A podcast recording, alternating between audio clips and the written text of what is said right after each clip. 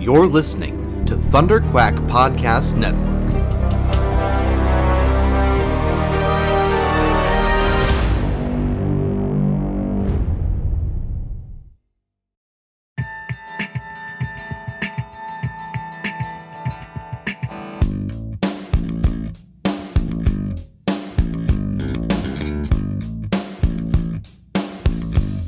You're listening to the Pullbox Podcast, the international graphic novel book club.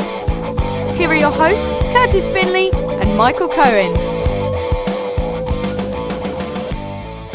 Hello and welcome back to the Pullbox Podcast. I am one of your hosts, Michael Cohen. And I am your other host, Kurtis Findley. And uh, in this episode, we are going to be talking about Guardians of the Galaxy, All New X Men, The Trial of Jean Grey, um, by a whole list of people. Artists. Michael uh, Brian Michael Bendis wrote it. Uh, and then we've got uh, Sara Pichelli with Stuart Immonen and uh, David Marquez. Uh, and then, you know, a bunch of people, or no, sorry, additional inks, colorist, letterer, cover art. It's a Marvel comic, so Lots of credits. yeah. And then Stuart Immonen pencils a bunch of it, and yeah, like He does the new X Men issues. he does the new X Men, yeah. Um, yeah, it's all over the place. It's a Marvel comic. It's so it's impossible with Marvel or DC to be like, we're gonna read this trade paperback, and it's by one person. Very rarely happens. Every once in a while. Unless it's like a Darwyn Cooke. m- mini series Yeah. or yeah, like, Yeah. yeah. exactly. If But it's Darwyn Cooke, he'll write it and he'll draw it, and then we don't have to worry about it. that's yeah, Um, but he'll still have another colorist and a letterer and blah blah blah. Um, that's big big comics for you. I and that is exactly well, it's assembly line comics, right? Yeah. It's- if you Yeah. have to do it on a monthly schedule, then you Yeah. gotta employ all these people to, Yeah. to get it done. yeah, and and that's that's exactly what this comic is. Right. Uh, so it's funny we're we're coming up on on one year and or sorry on two years two years Yep, two years. yeah two years podcast. and the first podcast that we did I picked all new X Men Volume One Right. um so that and then a few months later, we we did Guardians of the Galaxy Yes. Volume One. Yeah. So um, this, I, I, it took us so long to get to this one specifically, in part because it took Marvel forever to release this volume in trade paperback. So I, I we're we're months and months after that, but um, this only came out last summer. Even though uh, this crossover happened well before that, Wow. Um, Why did it take so long? because they released the hardcover Oh, right. and then want you to buy the hardcover. yeah. So they they'll both Marvel and DC will do this where they'll release the hardcover of something, and then they'll wait a very long time to release the trade paperback. Right. That's because they- standard publishing. Yeah, because usually. yeah, they want you to buy the hardcover because the hardcover is another ten dollars. Yeah. Even though it only costs them on the scale that they're producing stuff, maybe a dollar more to produce. Right. Yeah, you think so? Yes, Hardcover's I pretty guarantee expensive. it. I guarantee it. Not at the level that. Yeah, maybe not at the level they're printing. printing thousands and thousands of books. Um, but yeah, I, I. So what this book does is it brings together our all new X Men, who are X Men out of time. Um, just a quick refresher for everybody. They're the X Men from. Uh, it's unclear, but I guess the 1960s Yeah. uh, that have been brought forward into time to the modern day. They don't Wow. actually say the '60s, but it's They the, don't, It's yeah. the it's they've of taken them from the Yeah. comics from the '60s. But Yeah. If that were the case, then the current X Men would be like hundred years old. Yeah, exactly. Um, and uh, and and uh, and then on the other side of it, we've got the relaunch of the Guardians of the Galaxy uh, that started a year before Guardians of the Galaxy the film came out. Um, but uh, is is the lineup from the movie and Which is why Star Lord has a different outfit. Yeah. Uh, and uh, and and they're sort of they're a little bit more reflective of the versions from the movie. Um, and then for some reason, uh, Angela from the Wildstorm I thought she was Spawn. is she Spawn? Think she's a Spawn character. Yes, that's right. She's Spawn. I don't know why she ends up in Marvel. Um, maybe they bought the rights to her. Maybe they owned the rights to begin with. Well, I- Image was all creator. It's always creator owned stuff. Yeah. That was their big thing. It's like we Okay. don't own any of these guys. If you choose to leave Image, you can take your characters with you. Okay. So whoever owns Angela brought her over to Marvel recently, Okay. and they Um, and they've tied her into the Thor universe, right? She's Yeah, she Asgardian. She's yeah, she's she's maybe not specifically Asgardian, although maybe she is. I I, think remember. they I think they might be playing with the fact that she's his half sister or something like Okay. that. Um, yeah, but she is she's she is if she's not an Asgardian, she is similar to an Asgardian. So she kind of plays by the same rules as Thor and Loki and and Odin and all those characters. Um, where she's a bit of a god, but also mortal in certain respects. Um, she's got that Asgardian attitude. yeah, yeah, the the, The holier than thou. and, Yeah, and yeah, I can beat up anything. yeah.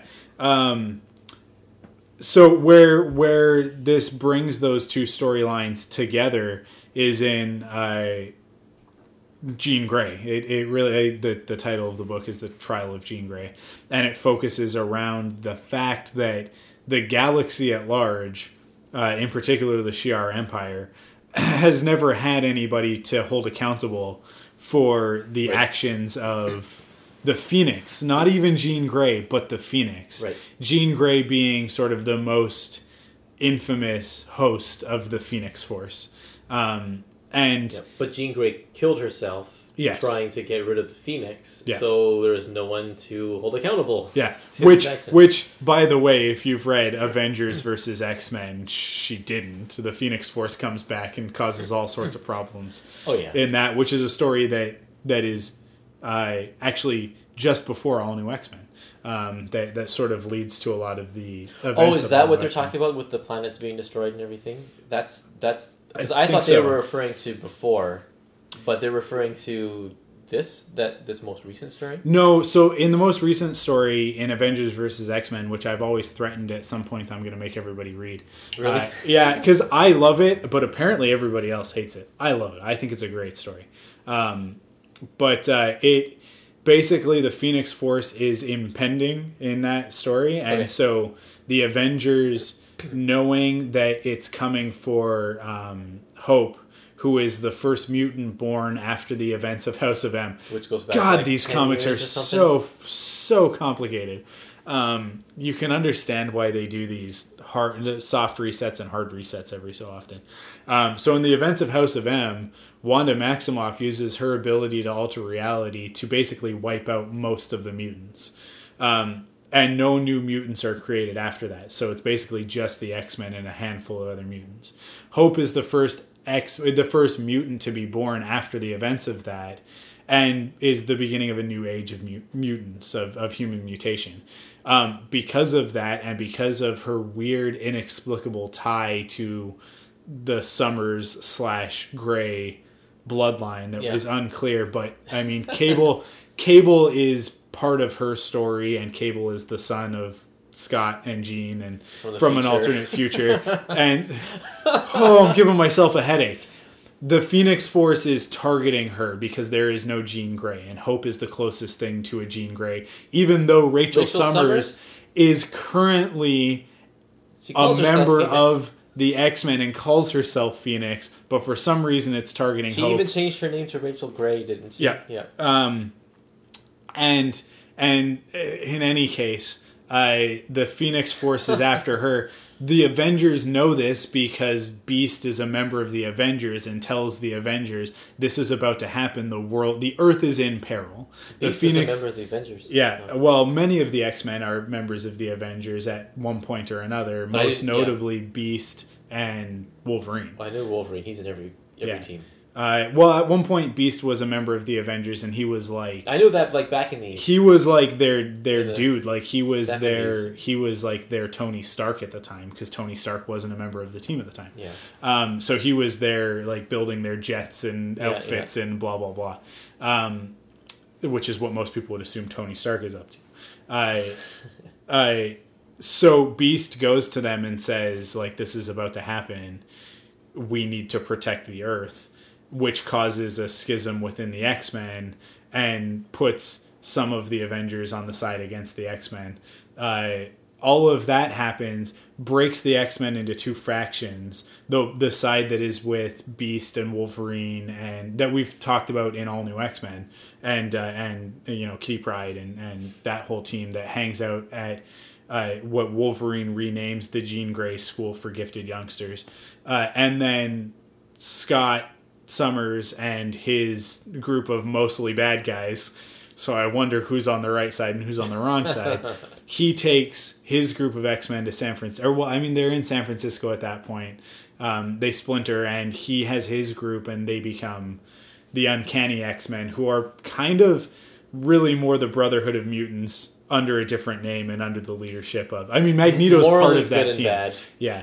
Um, Morally ambiguous. I mean, yeah. yeah. Uh, so that's what brings these uh, these X Men to to present day is Beast thinking that in order to fix the problem with the X Men, he needs to remind all of the X Men what it means to be an X Man, in particular Scott Summers. And what better way to remind them than Yeah. the uh, Than by bringing- altruistic yeah, teens from the the 60s? the original five members. Um, this then as soon as J'son of Spartax, so here's the connection to Guardians of the Galaxy. As soon as he finds out, he uses this information to, because in the Guardians book, uh, a, a secret cabal of high-powered um, galactic leaders. So the Brood Queen and J'son of Spartax, the Kree Supreme uh, Intelligence. yeah, and the Kree Supreme, like all these uh, uh, uh, highfalutin space people say Earth is off limits. Anytime anybody touches Earth, it causes problems. so right? knock it off. so just Earth is off limits. It's this weird nexus of conflict for the galaxy. It when Earthlings get involved, planets die. Um, so J'son is not allowed to do anything. He's not allowed to screw with Earth. In particular, screw with his son, Star Lord, uh, Peter Quill, who we know has a soft spot for Earth, right? So, in order to screw with Earth, what he basically does is he uses information that he has at his disposal to point the Shi'ar Empire as well as other wronged uh, civilization, galactic civilizations, in the direction of Earth and say like, guess what? The Phoenix is is alive again. Jean Grey is there, and she's the one who killed all your people. So you can put her on trial. Uh, and he sets into motion the the events of this book, where uh, aliens show up, they abduct Jean Grey, and so the X Men call on the Guardians of the Galaxy um, to help them rescue Jean Grey.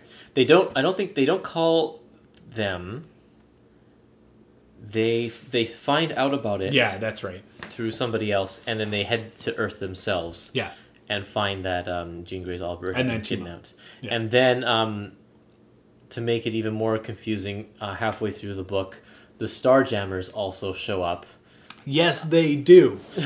And I love the Starjammers because they don't realize it's not still 1992. um, especially, especially, and this this is one of my favorite things to come out of this book. It's funny that we didn't mention at the beginning of this episode. This is the reader poll, and it was suggested by Matthew Campbell Right. Uh, who's a good friend of the podcast and, and one of my friends. And we've been going back and forth talking about all new X Men and Guardians of the Galaxy, and you know it culminates in this.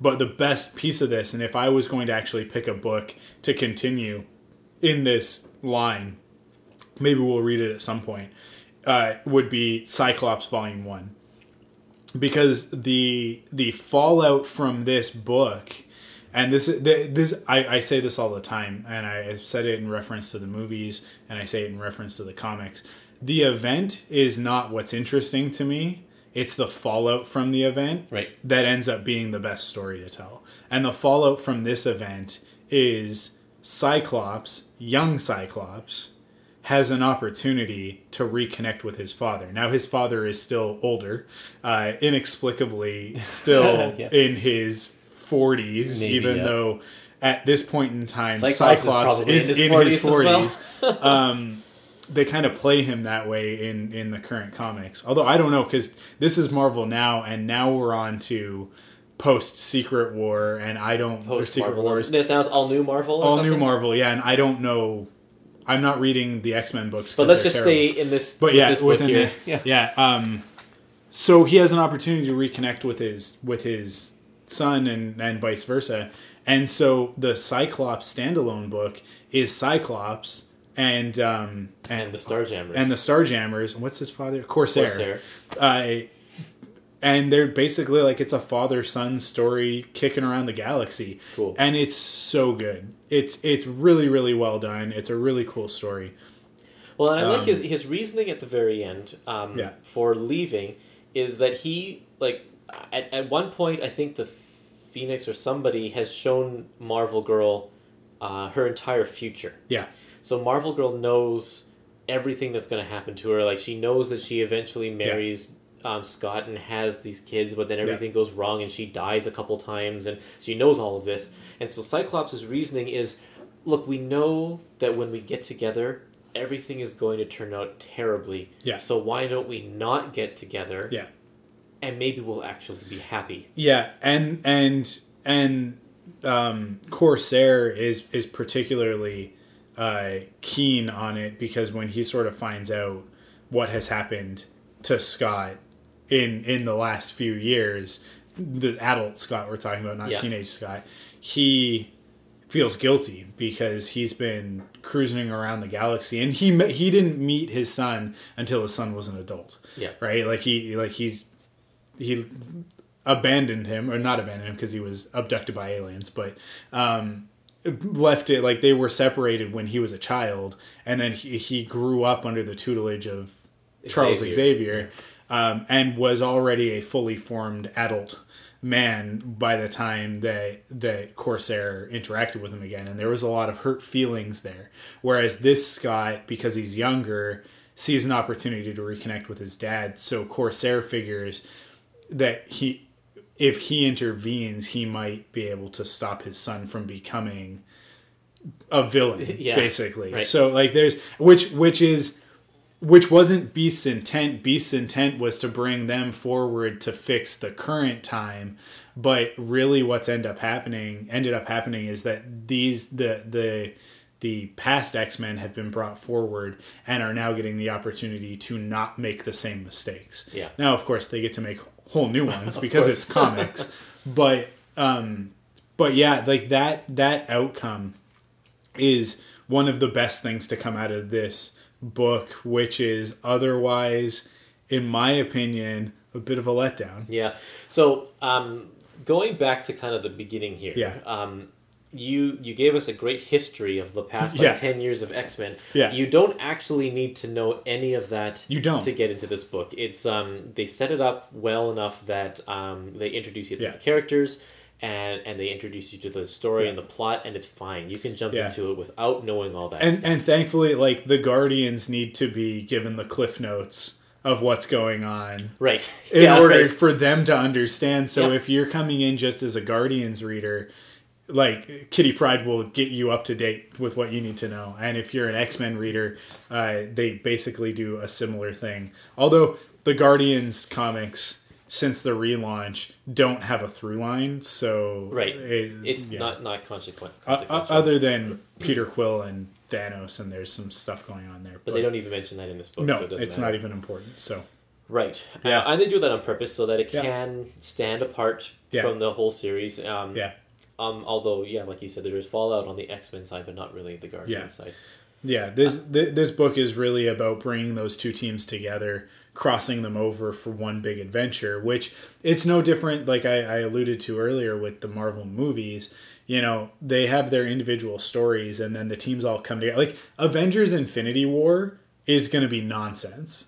It's going to be nonsense, and people should prepare themselves for it now. It'll have a decent story in order to bring Thanos to Earth, in order to destroy the Avengers, but really at the end of the day that's not why we're buying tickets to that movie we buy tickets to that movie because we want to see the guardians of the galaxy and the Every avengers single character yeah, in one movie. fight thanos and loki big and battle. yeah so it's it's got to Yeah. be like all the characters like we want to see the hulk and groot on screen at the same time right like that's what we want to see and that's Yeah. what we're gonna get and that's what this book is it's you know like how will will drax and Scott Summers interact with each other. Well, you know, you get that the questions are answered in here, right? well, um, and that being said, there are so many characters in this book that Yeah. Each of them is not really given appropriate screen time. uh, or page time or whatever you want to call it here. Yeah. The story really is about the X Men, so they are the focus. Yes. Um, in particular, Scott and and Jean. Yeah. Even the kind of Iceman and, and Angel are not really focused a whole lot No. in this one, but Yeah, um, I mean, Beast Beast only really is important because Beast is in love with Jean. yeah, And so there's if Scott leaves, there's an opportunity for Hank and Jean to be a thing, even though Jean has absolutely no interest. They're, because they're teenagers, and we end up talking about this very much like it's a CW drama, Yeah. because there's a lot of that in there. yeah. Uh, and because of that, um, all of the Guardians except for except for Peter Quill are Yeah. kind of pushed to the back. They get their Yeah. funny lines here and there, but they're really not important. they're And- really just heavy artillery. And same to with back all of the fight. Starjammers. Like Yeah. you, Corsair has a few lines, but the rest of them, I don't even think they mention their names. Yeah. So like, Yeah. uh, why even bother bringing all of them in there? Yeah. yeah it, yeah it does end up being a very very busy book by the end of it um, but they are breaking onto a planet and and uh, uh, breaking out uh, a a, a, a, a genocidal maniac in the eyes of the people holding her Yeah. right Well, and it is an interesting concept. It's like Jean Yeah. Grey is the person who's who's um who who's responsible. yeah If you take a DNA test, they are the same person. yeah So she should be held accountable for her Yeah. crimes, right? But then time travel, it's not that Jean play. Grey. Yeah. This Jean Grey hasn't done anything yet. right? So is she guilty for crimes that she may commit in the future? Because from her perspective, if she does eventually get home She will carry She- out the rest of her life. and she won't do that stuff, or is she it, like But if she- knowing it? But if she doesn't, if she does go back home and Yeah. doesn't do that stuff, then there will be no point to the trial because Yeah. she won't have done it. And especially if you kill her, then she can't go back and continue it. But that would create a time paradox Yeah, would that doesn't those, get would all those lives come back to life Yeah. all of a sudden? Yeah. Yeah, Um, so yeah, it's it's a very it is a very weird trial to get involved in. Um, and they do Yeah. kind of go down that road. But for the most part it's there to to um, further the story of Jean Grey. Right. And in fact, the trial isn't really a trial. They Yeah. they barely spend any focus on the trial at all. There's Yeah. maybe a couple of pages where they're on she's on trial, but because this is an action comic book, we don't want to be stuck in a courtroom the, the entire time. So it's basically a bunch of fighting their way out of there. Yeah. Um, very big explosion. which I would have loved to read more about the the moral implications of what they're doing and bringing Yeah. in witnesses and lawyers to argue that kind of stuff. I Space think that lawyers. would be interesting, Yeah. but they're they're not going to put that in a Marvel comic. No. no. But uh, yeah, I, I think um, the Phoenix is one of those things where I it, it sort of lives in comic infamy um, as being one of the biggest. Uh, it's certainly, I think it's the biggest event for the X Men themselves. Um, it, it really kind of defines them as. As a as a team, especially like that team of X Men, the the one uh, you know, sort of that 1992 uh, animated series team that most people think of um, is really, de- and this is before that, but it really defines them. And then in 1992, they get reimagined by uh, by Jim Lee. Um, and who who wrote Right. that? Which one? The When they when they no no when they did the relaunch when Jim Lee like I think so yeah yeah. Well, Um, and Chris Claremont did the Phoenix saga. Yeah, as yeah. Well. So And kind of like he's been that's- writing X Men for years. that's the definitive X-Men, right? Um, and and the Phoenix storyline has been used as fodder for other comic storylines when we talked about Avengers versus X-Men and then and then we've got the tr- trial of Jean Grey. It's been used as comics fodder ever since then because Yeah. it is considered Well, such a seminal point. and anytime they want to bring the X Men to outer space, Yeah. It always has to involve the Phoenix in some in some way. Yeah. Um, uh, yeah. So and and it's a this this I feel like actually I feel like Avengers versus X Men as well. They are they're great legacy pieces for the Phoenix saga. Like, uh, there are a lot of really cool stories throughout comics. Um, but it's the ones that have that leave a lasting mark even through reboots and soft reboots hard reboots whatever like uh secret war the phoenix saga I they they leave indelible marks on the characters that are involved. Not necessarily all of them, but I mean like Secret War, Spider-Man is irreversibly changed from from the events of that because that's where he gets the black costume. Right. That's where the symbiote suit comes from. Yeah. And the symbiote ends up being this thing that really defines the character in later years. I mean Venom being that that and Eddie Brock being that perfect foil for Peter Parker and Spider Man, Yep. um, and then spawning more characters like Carnage and and uh, Anti Venom, and now yeah, and, yeah. Flash Thompson is now Venom, hanging out with the Guardians of the Galaxy. I mean, like it has all these knock on effects. And the Phoenix Saga for the X Men is the same thing, where like Yeah. if not for the Phoenix Saga, I the end of X Men Two, X Men United would not exist, and it wouldn't have like th- that movie wouldn't have an ending. It would be a totally different movie, and X Men Three would be a much better movie, I think, uh, in Yeah, retrospect. talk, yeah, they didn't But- really do Phoenix justice. no, they don't do Phoenix all. justice in that movie. So um, there are, and I say that to say that there are there are stories that have used that that storyline um, and that legacy to tell interesting, cool stories, and then there are other ones that have used it to make bland, boring stories slightly more interesting, or at least try. Uh, X Men Three is one of those stories that's Yeah. like it's bland, so they go, well, just throw some extra spice in there and with the Phoenix, and it doesn't really fix the movie. No. kind of makes it worse. But um, this is one of those stories that only exists because of the Phoenix Saga, and is a and is a really great legacy of it. It it enhances the all new X Men storyline. It makes you think about the consequences of the Phoenix Saga uh, on a galactic scale and what that means for the larger Marvel universe. Like Yeah. it's it is it is a really cool story in that respect. Yeah. But like you say, it, it it doesn't focus enough on that part of the story, right? Another thing that it does is it um, it introduces a new element to the character of Jean Grey. Mm-hmm. Um, they give her some new powers. Yes. Um, in like the typical 1960s Jean Grey was only telekinetic. Yeah. Um, she didn't get her telepathy till later on, and so when she was brought to this timeline, then I guess she was taught to use her telepathy, or that she had this this other power or something Yeah. like that. So she's been learning that, and then but Jean Grey in the '60s never had a really traumatic moment that forced herself to push herself like Yeah. she has since she's come to this timeline. So Yeah. this Jean Grey now all of a sudden has developed this. They explain it as like combining the tele the telepathy and the telekinesis together to Yeah. create some sort of mega power or something like that. So essentially making her as strong as she was when she had the Phoenix, Yeah. but without Phoenix. Yeah. So um, that yeah, and that'll that'll play big into the future. I'm sure. Yeah, there's a, there's an interesting thing with the X Men, uh, where some of them are Wolverine, let's say, who yeah Wolverine can't be killed. Uh, he's got his healing factor, and even if he's melted away to his bones, he'll come back from that. It'll just take him a while.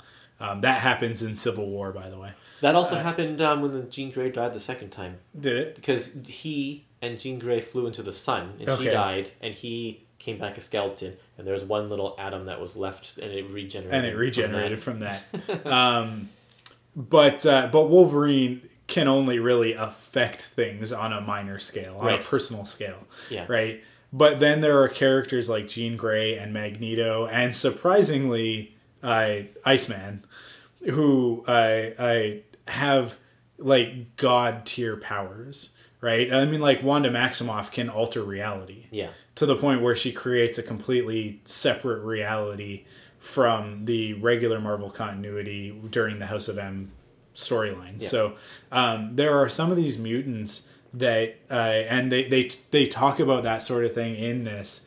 Uh, that like the rest of the galaxy, there are incredibly powerful beings out there in in space that that want nothing to do with Earth, or like Thanos want to conquer Earth um, and they're sort of inexplicably powerful, but very few of them are powerful on the level that some of these mutants are. And so the galaxy at large is more or less afraid of human beings Yeah. because like they Well, just they never know what's going to happen. they're they're they they sort of refer to it in sort of like an atomic bomb analogy of like these humans have all of this power but they don't have the maturity of, of their species in order to wield that power and so we end up with the phoenix force inhabiting a child and destroying entire galaxies right? Like like it's it's uh it, it's ridiculous but it's one of those things where because we are the human beings writing these stories we center them around ourselves.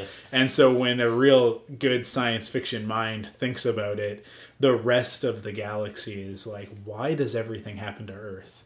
And Yeah. and and the explanation in this is because earth is a bunch of children not with handguns but with nuclear bombs and so like of course bad things are gonna happen you you Yeah. you're you're you're just asking for trouble so um uh, and and in their minds a lot of them a, a human life even a mutant human life is not worth very much so you know uh, if it if it's a symbolic gesture of closure for entire planets that were lost in the Shi'ar Empire, then it doesn't really matter to them. No. right?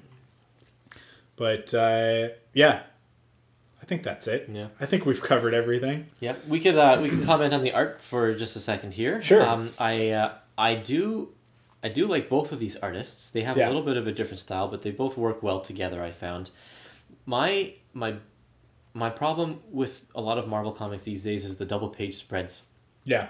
Because I never know if they're double page spreads or not. So I get through reading half of the left side and realize, oh, it actually I should be reading both of these sides. And It S- happens- Stuart Stuart Immonen is is notorious for it. He Yeah. really likes double page spreads. Right. And, And- some of them are fine, his layouts, but then some of them he places the the just the panel divisions in the Yeah. in the gutter of the of the book. So I don't know if I'm supposed to carry on um, across both pages or Yeah. jump down to the next line of the left side. Yeah, and reading in trade paperback definitely makes that more difficult because the gutter and margin are kind of because it's because get it's a glue. there, yeah. yeah. it's a it's a it's a glued uh, binding. Uh, it gets squished. Right. Uh, but when you're reading it saddle stitched with the Right. staples, Yeah, that makes a difference. it yeah. lays flat, right? So you can see everything. But uh, yeah, yeah, it can be. He can be a little bit tough to read every now and then. And reading through All New X Men was definitely that that experience was definitely there for me because he he he worked on the majority of that run. Yeah. Um, Yeah, and for the most part, it's it's good. It, with so many characters, like there are yeah, each team has five or six characters, and there are three teams in this book. So we have like fifteen or more characters, plus all of the Shi'ar. There's like ten of them or whatever, and yeah, and it- I found it just got really really busy. yeah. It does. It gets it gets kind of out of control towards the end. But one of the things that they do is they they mention that right like they kind of play to the fact that like we have three teams that each on their own manages to do a, a ridiculous amount of destruction in their Yeah. own storylines. You bring them all together like how could they possibly be stopped? Yeah, right? And that's kind of the way that it ends up playing out is It that is. like every time you think that they're in trouble no it's all right. This character has something that they can pull out of their sleeves. Yeah. right?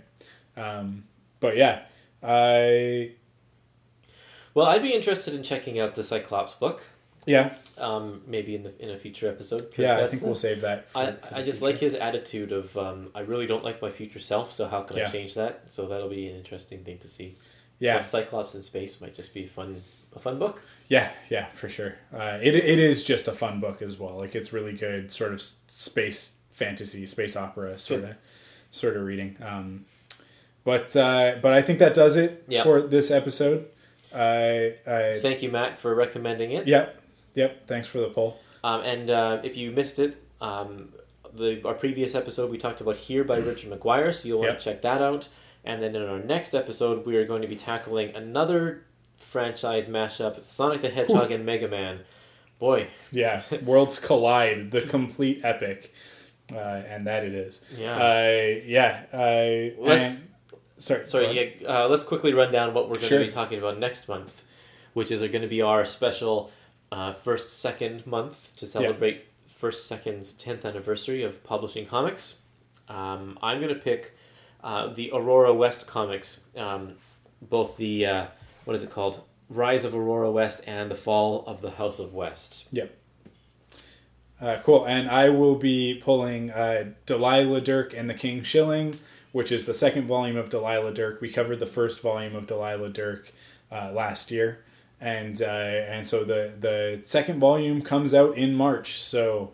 I so what better time? Uh, I'm gonna be reading it anyways, Yep. so uh, we'll pull double duty and and also uh, cover it on the podcast. Perfect. And then our reader poll actually comes from First Second themselves. We asked Yep. them what they would like us to read for uh, this episode, and they said um, The Nameless City by Faith Erin Hicks, which comes out first week in April, so you'll want to check that one out too.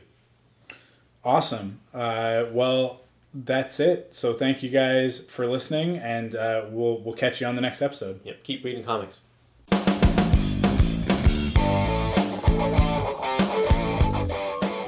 For more Pullbox Podcast episodes, you can check out pullboxpodcast.com to submit a reader poll.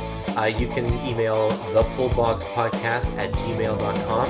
You can also find us at Twitter and on Instagram at pullboxpodcast. And you can follow me, Kurtis, on Instagram at Kurtis Findley. And you can follow me on Twitter and Instagram at Arkwulf, A R K W U L F. Uh, you can you can also find all of our other great podcasts over at thunderquack.com, and uh, uh, that's the home of the Thunderquack Podcast Network, of which we are proudly a part. And uh, and if you want to help support all of our podcasts at Thunderquack, you can do that by heading to patreon.com/slash thunderquack and uh, and and you can you can pledge your support over there. Every dollar helps, but uh, if you're a Pullbox fan and supporter, then you'd definitely be interested in the twenty dollar level, which allows you to get all three episodes of the Pullbox podcast, all three of our books, as one lo- super long episode. Uh, right at the beginning of the month, as opposed to having to wait for the individual episodes to be released. So you can find all that at patreon.com slash thunderquack and all of our other podcasts at thunderquack.com.